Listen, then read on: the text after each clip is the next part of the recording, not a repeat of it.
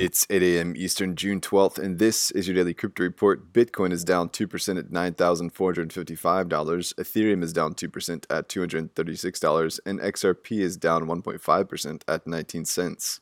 Those are leaders by market cap. Top gainers in the last 24 hours Monero Classic up 19%, and Aave up 15%. Today's headlines. Our top story today comes from the Pentagon.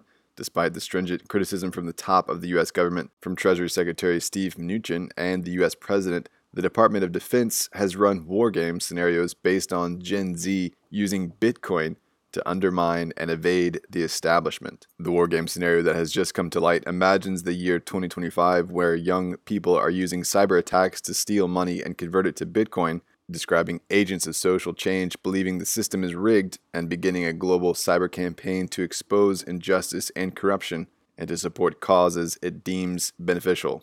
One key takeaway Bitcoin's capacity for censorship resistance has the attention of the top officials in the US. Well, Gemini has hired former Singapore based Goldman exec Jeremy Ng to help with their Asia expansion. This move comes on the heels of the European expansion and is due in part to the low volume of retail trading volumes that Gemini handles. Their main focus has long been institutional trading, but they seem to be making a play for the retail traders as well.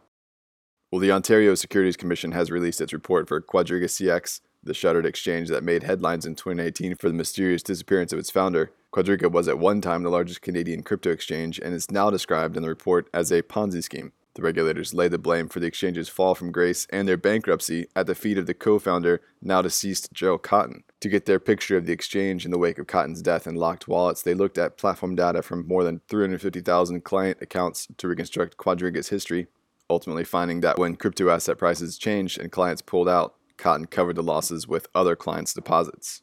And finally, Vanguard has announced that it has finished the initial phase of a pilot program looking at the digitization of asset backed securities Vanguard worked with Symbiont and said that the pilot successfully modeled the full lifecycle of an ABS settlement on distributed ledger technology by replicating end to end transaction flows. Mark Smith, Symbiont CEO, said the successful demonstration of an ABS issuance is a momentous step forward in fundamentally changing capital market infrastructure through blockchain technology. With those leading headlines today, visit us at dailycryptoreport.io for sources and links, find us on social media, add us to Alexa Flash Briefing, and listen to us everywhere else you podcast under Daily Crypto Report.